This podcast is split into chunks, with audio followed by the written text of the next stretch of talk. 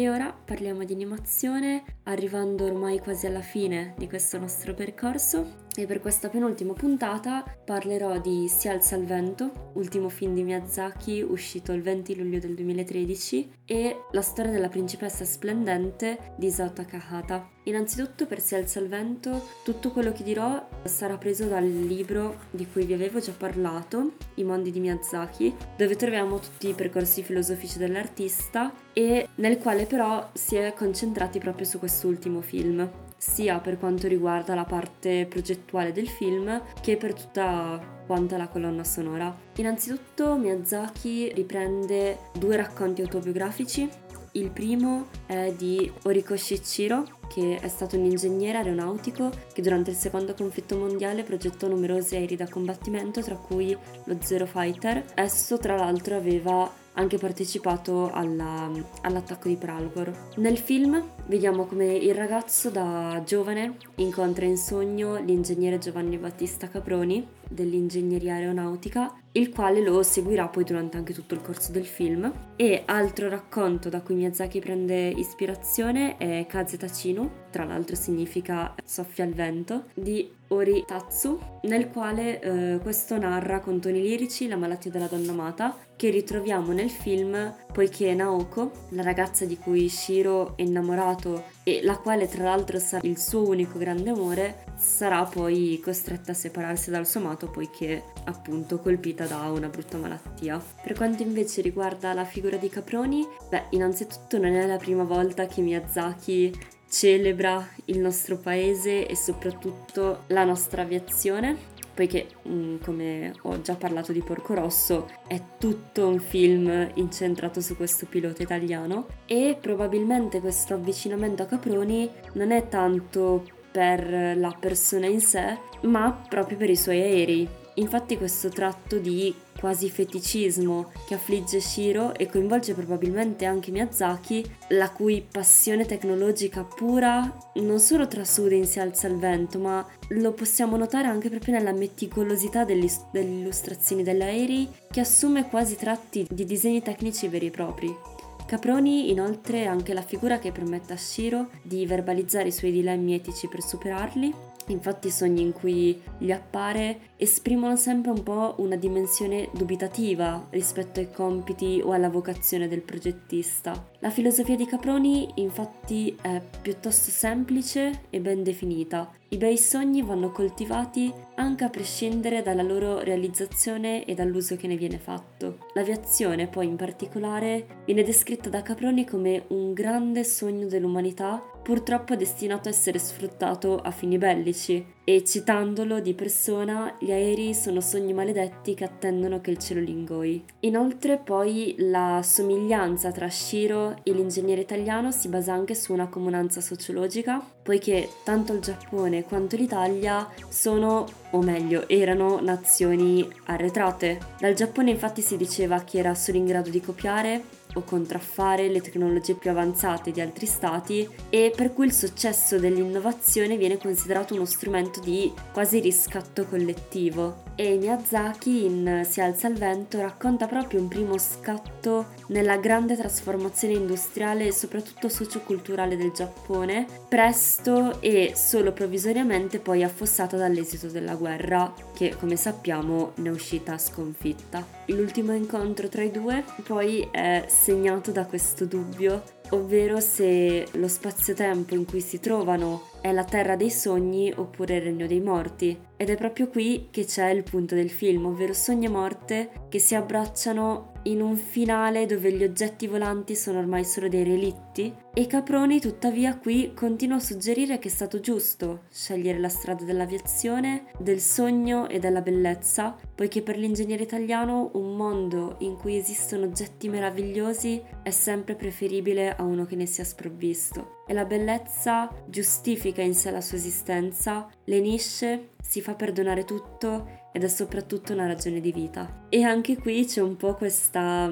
idea quasi fin troppo estetica che fa rientrare poi i due personaggi in quella categoria dello stupido virtuoso, poiché entrambi si interrogano sull'utilizzo dei loro aeroplani, sulle conseguenze dei loro progetti, ma invece di capire che potrebbero essere pericolosi, risolvono la questione rifugiandosi nell'ambito dell'estetica, poiché secondo loro l'importante è fornire al mondo degli oggetti che lo rendano più bello. Questa categoria di personaggio, tra l'altro, lo ritroviamo spesso sia nella narrativa che nel cinema. Ad esempio, sempre restando in tema di cinema d'animazione, come non ricordare il film Piovono Polpette? Anche qui c'è questo scienziato che vuole fare del bene, ma finisce poi per compiere danni irreparabili a se stessi e al prossimi. Jiro però rientra anche un po' nella definizione di scienziato romantico, poiché è un uomo di indole fondamentalmente solitaria e che dedica tutto il suo tempo al lavoro, quasi al punto da trascurare la moglie malata. E questo continua un po' a rafforzare il fatto che lui non si renda conto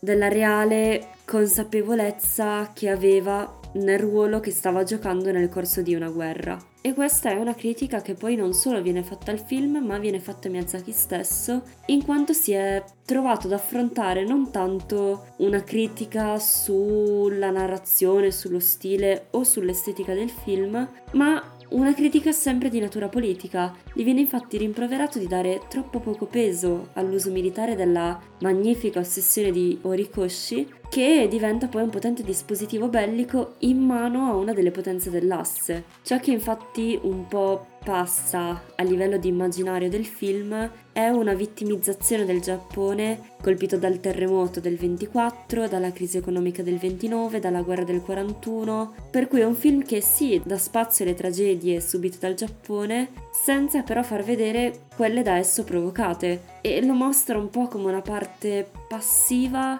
e non come un oggetto attivo. E anche il costruttore di bombardieri, che appunto poi il protagonista, viene un po' fatto apparire come una vittima, una vittima delle circostanze, della storia, della malattia che colpisce i suoi affetti. E per la prima volta vediamo anche un film di Miyazaki dove le donne, o le ragazze, non sono indipendenti, creative, protagoniste. Qui non solo si eclissano dietro le figure maschili, ma svolgono proprio un ruolo a tutti gli effetti sacrificale. Jiro, ad esempio, lavora tutto il tempo, anche quando la moglie Naoko sta morendo, e lei commenta con «mi piace guardarti mentre lavori». Questo è strano per Miyazaki e ci fa capire quanto non sia propriamente un personaggio con cui Miyazaki sembrerebbe entrare troppo in sintonia. Ma la risposta migliore, infatti, alle critiche ideologiche si nasconde in piena vista, talmente sotto gli occhi quasi che non riusciamo a notarla,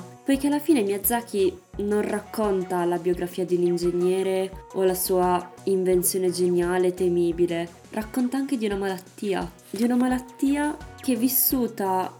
passivamente dal protagonista diventa melanconia. Melanconia e solitudine che ci portano a interpretare nel quadro del rapporto tra macchina e modernità anche la relazione tra Horikoshi e il suo tempo, tra coscienza individuale e zeitgeist, tra tecnologia e ideologia. La volontà infatti di conquista del cielo che costringe l'uomo a credere nel progresso crea una fortissima tensione tra sogno e bisogno che a sua volta produce, a livello individuale, melancolia. La scelta infatti del protagonista si pone tra la possibilità di costruire aerei compromettendosi con la politica, le forze armate e l'industria, oppure non costruirne affatto. Per cui, per forza di cose, il sogno di Horikoshi deve attendere una guerra per incontrare la possibilità di realizzazione, perché altrimenti a cosa servirebbero gli aerei se non per combattere? Ed è questo contrasto di fondo tra il sogno di un bambino e la necessità della storia sprofondano Shiro in una condizione di umana debolezza, e Shiro, solitario e perduto nel suo mondo dei sogni, è al tempo stesso un personaggio perfettamente funzionale alle esigenze politiche e militari del Giappone in cui vive. Il melancolico è tendenzialmente rustico e solitario, cioè asociale. Egli è malcontento e intollerante di ogni conversazione. Egli è sedizioso e può essere ricondotto a ragione solo grazie all'unico strumento di cura che la sua disragione conosce, ovvero la disciplina. Contemporaneamente, però, il distacco dal mondo sociale proprio del melancolico è la qualità più richiesta della politica stessa, a chi si deve far carico del governo delle sorti individuale. La disciplina infatti viene vista come l'unica difesa della melancolia ed è cercata dal protagonista come estremo rifugio personale. Ma questo film non è solo tecnologia e guerra, questo film è anche natura. Natura che, come abbiamo visto per Miyazaki, che è teorico quasi della decrescita, è fondamentale e che il regista mette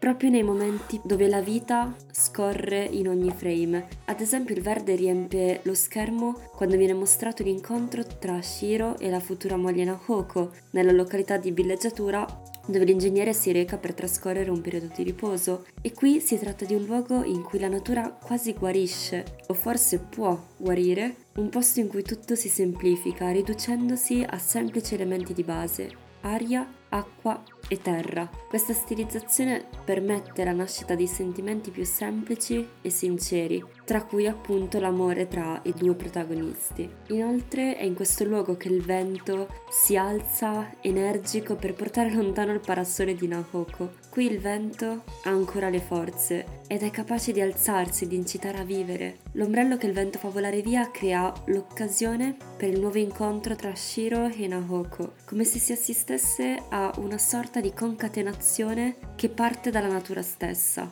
E sempre qui, in questo luogo, si svolge infine un dialogo particolarmente significativo, ed è quando Shiro e Naoko si riparano dalla pioggia sotto l'ombrellone, che tra l'altro era quello che era volato via prima, e la ragazza aveva confessato di ricordarsi di Shiro quando al tempo del terremoto era stato lui a salvare lei e la sua tata, che l'avevano visto un po' come il principe dal cavallo bianco. Comunque, finita qua la, l'analisi del film, e come abbiamo detto prima, questo doveva essere l'ultimo film di Miyazaki. Quando infatti è uscito al Festival di Venezia,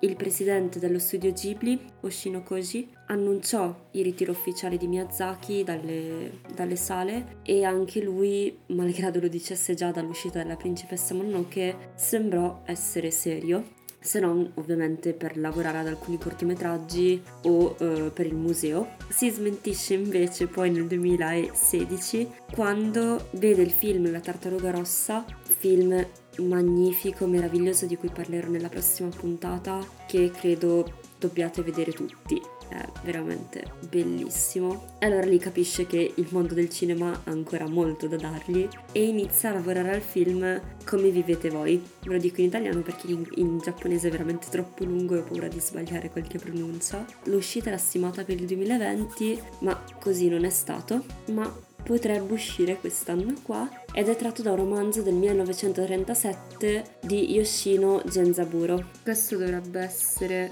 un film fantasy, d'avventura ed azione, che racconta di questo ragazzo quindicenne e di suo zio, della crescita spirituale che avranno, della povertà e dell'esperienza complessiva in quanto esseri umani e soprattutto in quanto adolescenti. Quindi aspettiamoci, aspettiamoci il meglio. E la colonna sonora continua a essere fatta da Isaishi, collaboratore or- ormai fedelissimo e inseparabile di, di Miyazaki.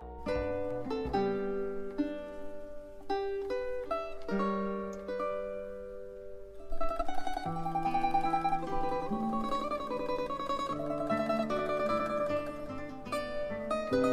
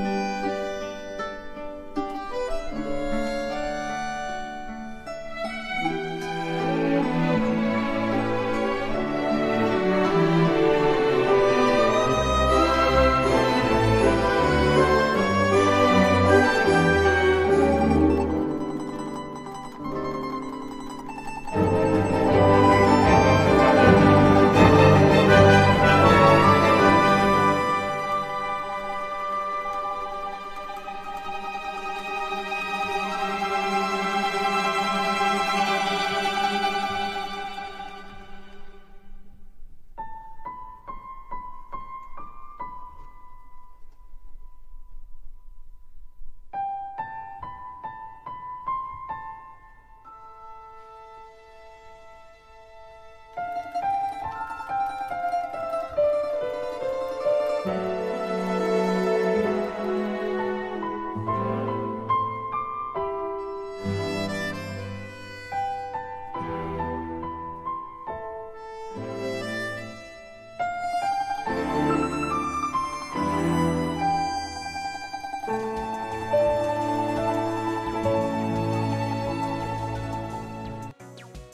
storia della principessa splendente di Isao Takahata, uscito lo stesso anno di Si alza il vento, quindi siamo a novembre, però sempre duemilatredici. È una storia molto cruda, molto commovente e che risiede nelle radici più profonde della cultura giapponese. La storia della principessa splendente narra le vicende di Kaguya, che è questa minuscola creatura arrivata dalla luna e trovata una notte in una canna di bambù da un vecchio tagliatore, che decide di adottarla assieme a sua moglie, che eh, per tutta la sua vita la chiameranno appunto principessa, mentre invece gli altri abitanti del villaggio la, sopranni- la soprannomineranno Gemma di Bambù per la sua crescita molto veloce. Innanzitutto il tagliatore di bambù la, la trova mentre stava tagliando delle canne e decide di prendersi cura di lei. Volendo crescerla come una principessa, si trasferisce poi con la famiglia nella capitale grazie anche a dei denari trovati sempre eh, in dei bambù. La moglie invece è una persona semplice e soprattutto sincera. Accoglie subito la neonata e la alleva come fosse figlia sua. Anche quando poi si trasferirà nella capitale, non perderà mai il suo animo contadino e continuerà a tessere e coltivare l'orto come faceva tra le somate montagne, e sarà l'unica via di fuga della principessa da questo regno eh, finto che lei non ha scelto. E poi altro personaggio fondamentale è Sutemaru, che è l'amico di infanzia della principessa Kaguya ed è il capo dei bambini del villaggio, del quale però per quasi tutto l'arco del film se ne perdono le tracce. Film tra l'altro che dura parecchio, sono più di due ore, ma lasciatemelo dire, ben spese. E fatto sta che quando questa bambina cresce affascina tutti quelli che entrano in contatto con lei, fino a diventare una splendida giovane donna di corte, e molti sono i suoi pretendenti, ma nessuno è in grado di portarle quello che davvero lei desidera, e nessuno, nemmeno l'imperatore, riesce a conquistare il suo cuore. Anzi, per colpa sua, lei poi chiede aiuto alla luna per farsi, diciamo, venire a prendere. Anche questo film segna la fine del capitolo della cinematografia di Isao Takahata, che tra l'altro è forse il meno famoso tra i fondatori dello studio Ghibli, ma è diventato celebre per Una tomba per le lucciole, eh, film d'animazione dove è riuscito a trattare le brutalità della guerra con un realismo senza precedenti, quasi poetico, per quanto crudo poi possa essere. La storia della principessa splendente non è un racconto inedito, ma si rifà alla storia di un tagliatore di bambù, che è questa leggenda della tradizione nipponica eh, che viene identificata come la prima vera narrazione di finzione mai registrata nella cultura giapponese, e quindi anche bella come l'ultima storia che Isao Takahata ha scelto di raccontare è la prima storia giapponese mai raccontata, per cui sembra quasi che si sia completato un, un cerchio. I racconti popolari, e soprattutto quelli di un paese con una tradizione così radicata, raccontano un po' noi stessi, l'umanità in generale, carichi di un significato universale che supera le barriere che il tempo impone e si adattano alla necessità delle società in cui vengono narrati. Per questo La storia della principessa splendente non è un film, per quanto riprenda una storia così antica, è un film perennemente attuale secondo me, e riescono a colpire anche una società moderna, una società del futuro che probabilmente non si sarebbe mai immaginata così. Sicuramente questo film non ha un significato unico, ma è tutta una serie di intrecci e storie ed emozioni che vengono a galla piano piano. Innanzitutto è un inno nostalgico di un passato felice ma impossibile da ricreare, poiché lei non riuscirà mai a tornare alla vita di prima, e anche raggiungendo la montagna in cui lei è cresciuta non la ritroverà mai come era quando lei era piccola. E poi all'interno del film ci sono gli argomenti più disparati, dalle questioni spirituali alla lotta di classe, quindi al fatto che l'imperatore debba averla poiché è l'imperatore, alle restrizioni e obblighi imposti alle donne, perché qui la condizione della donna è molto sottolineata, soprattutto il fatto che lei si voglia ribellare, ma dato il suo alto rango non può effettivamente ribellarsi. E poi c'è questo contrasto tra la bellezza della natura e invece la sporcizia della società, la necessità di dire addio, il valore dell'amore, della famiglia e forse soprattutto il difficile percorso della crescita. Ma innanzitutto possiamo dire come questo film denunci l'ingiustificabile divario che separa la povertà dalla ricchezza, ricchezza circondata da un lusso morboso e soprattutto da un'immoralità dilagante, mentre invece dall'altra parte una povertà quasi spaventosa ma contornata da un abbondante amore, costante e soprattutto sincero. E poi ovviamente c'è tutta l'allegoria sulle responsabilità che provengono dall'avvicinarsi dell'età adulta, quando la principessa Kaguya fugge un po' dal suo mondo ultraterrestre. Infatti questo film funge un po' come rappresentazione simbolica dell'ottica orientale sul materialismo, sulla banalità del piacere mondano e sul carattere extraterrestre della vera bellezza, perché ricordiamolo, lei non è umana davvero, lei è questa entità meravigliosa che vive sulla Luna e che eh, voleva venire sulla Terra per in realtà anche un po' provare quello che è il dolore umano, la nostalgia, la fatica e tutto quello che può chiamarsi vita. Una vita tra l'altro in armonia con la natura, dove finché la principessa viveva una vita semplice in campagna era forse davvero felice, rispetto che invece quando era immersa nel, nell'agio, nelle vesti e nella, nella nobiltà. Per cui qui, come in tantissimi, in praticamente tutti gli altri film dello studio Ghibli,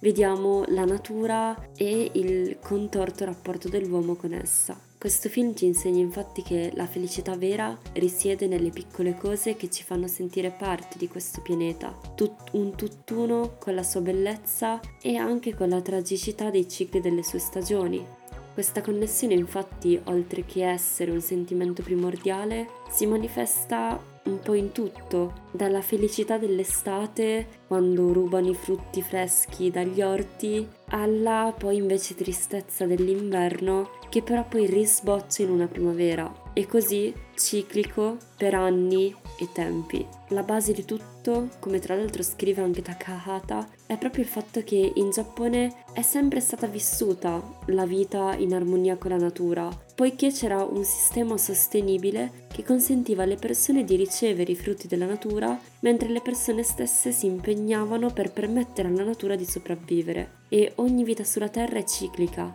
nascita, crescita, morte e rinascita. E questa stessa ciclicità la troviamo poi anche nella vita di Gemma di Bambù, poiché la sua crescita è stranamente veloce e il suo spostarsi verso l'età adulta sembra procedere di pari passo con le stagioni a una velocità praticamente sovrannaturale, che poi appunto le fa guadagnare il suo nome di Gemma di Bambù. E questo passaggio viene proprio spiegato in maniera anche parecchio dolce quando eh, la principessa ha una visione per sfuggire dalla sua festa di eh, entrata nella società e nel sogno raggiunge i suoi luoghi di montagna, dove però non trova niente, è inverno, e un contadino dice che potrà ritrovare i suoi amici lì, ma dovrà aspettare, poiché devono lasciare gli alberi morire e la terra riposare per poterli ritrovare rigogliosi e fecondi in un secondo tempo. L'assoluta mancanza però della natura non è altro che una profonda nostalgia dolorosa, poiché anche quando eh, la principessa costruisce nel suo giardino una sorta di villaggio in miniatura, però non riesce ad esserne felice. Soffrirà sempre per la lontananza dalla terra delle sue origini. La principessa però la vediamo anche intrappolata nella sua doppia identità fin da piccolissima, perché c'è una scena dove ci sono i bambini del villaggio che la prendono in giro, chiamandola appunto Gemma di Bambù, e dall'altra invece vediamo il suo papà che si ostina a chiamarla principessa perché ai suoi occhi lei è un dono del cielo e, e lei è molto indecisa su chi essere, fino a poi correre dal papà, però poi al tempo stesso odiare fin da subito la sua vita a corte, a palazzo, poiché è distante da tutto ciò che invece la rendeva felice. Altro tema perennemente presente anche nella sua assenza è l'amore, e il dovere, poiché lei si sente in dovere di soddisfare il padre come una figlia devota e quindi restare a corte, cercare di essere quella nobildonna che lui desidera che lei sia, e al tempo stesso però quindi deve abbandonare la terra che la rende felice, la terra che ama e anche il ragazzo che ama, che è appunto Subetamaru, che è appunto Sutemaru. Essi poi si rincontrano solo alla fine, quando all'inizio, cioè, la disparità tra i due è gigantesca. Lei ormai costretta a ritornare sulla Luna e comunque di un rango sociale ormai elevatissimo, lui sposato con una figlia che fa ancora il contadino o il tornitore, eppure i due si illudono di poter scappare dai loro doveri, di poter andarsene assieme, per poi invece rendersi conto che così non è e non può essere. Il naturale processo di crescita è proprio quello che non può più tornare indietro. La storia della principessa splendente è soprattutto una storia di addii, dove lei non potrà mai più riabbracciare la persona che ama, le proprie radici, tutto ormai scompare davanti ai suoi occhi fino a quando non ritorna dal luogo in cui è venuta. Allora, non mi dilungo ancora molto, malgrado poi ci sia anche tutto il discorso sulla questione di genere, su lei come donna che in una società tradizionale come quella giapponese non può decidere per se stessa ed è in questa prigione mentale che l'annichilisce, ma eh, mi fermerò qui e dirò giusto ancora due parole più che altro sull'animazione, poiché è moltissimo particolare ed è quasi un po' fatta a sketch, e questo permette di riuscire forse anche di più ad immedesimarti in una storia ancestrale di, di una cultura come quella giapponese, e la semplicità del tratto permette forse anche una semplicità di eh, veicolazione tra film e, eh, e spettatore, per cui inutile dire che anche questo film è consigliatissimo, soprattutto se volete un po' vedere qualcosa di un po' più particolare, e, e direi basta, anche questa puntata finisce qui. La prossima eh, ci sarà solo un film dello studio Ghibli, che è Quando c'era Marni. E poi appunto, come vi ho detto, tra l'altro in questa puntata qua vorrei parlarvi di, della Tartaruga Rossa e magari di qualche altro film caruccio che mi va di consigliarvi. E basta, grazie a tutti. Maware, maware, maware, mizu.